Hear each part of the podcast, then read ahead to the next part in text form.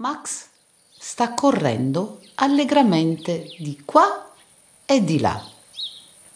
Vede un cumulo di terra e cerca di saltare dall'altra parte, ma non salta abbastanza in alto e va a finire esattamente sopra il cumulo di terra. Bella si fa delle grandi risate, ma Max comincia a lamentarsi. Per mille grugniti, pizzica e prude dappertutto. Max è caduto in un formicaio.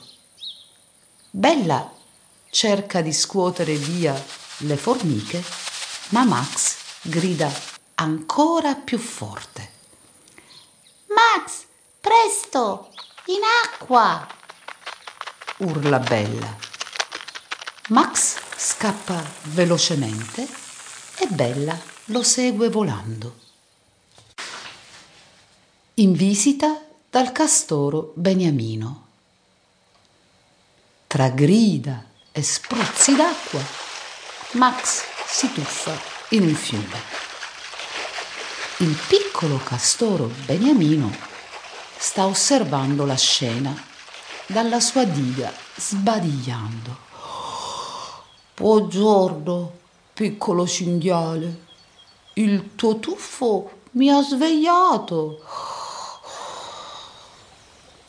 Bella risponde spiegando la situazione. Max è caduto in un formicaio. Ma allora conosco un vecchio rimedio di mia nonna Castoro proprio adatto al caso, risponde Beniamino e strofina una vecchia scarpa su Max. Tutte le formiche scappano e il cinghialetto, finalmente liberato dal fastidio, ringrazia il piccolo castoro. Qual è la strada per il mare? Ma certo, venite su da me. Bella e Max si arrampicano sulla diga del castoro e Beniamino aveva detto la verità. Là dove finiva il fiume, fino a dove lo sguardo poteva arrivare, brillava un'distesa d'acqua blu. Il mare, così immenso e così tante onde.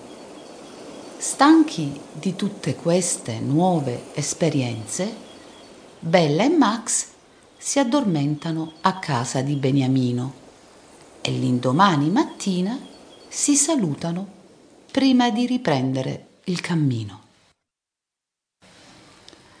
La rondinella Sofia. Nelle vicinanze di Bella e Max, su una parete rocciosa, in un nido di fango ed erba, vive una famiglia di rondini.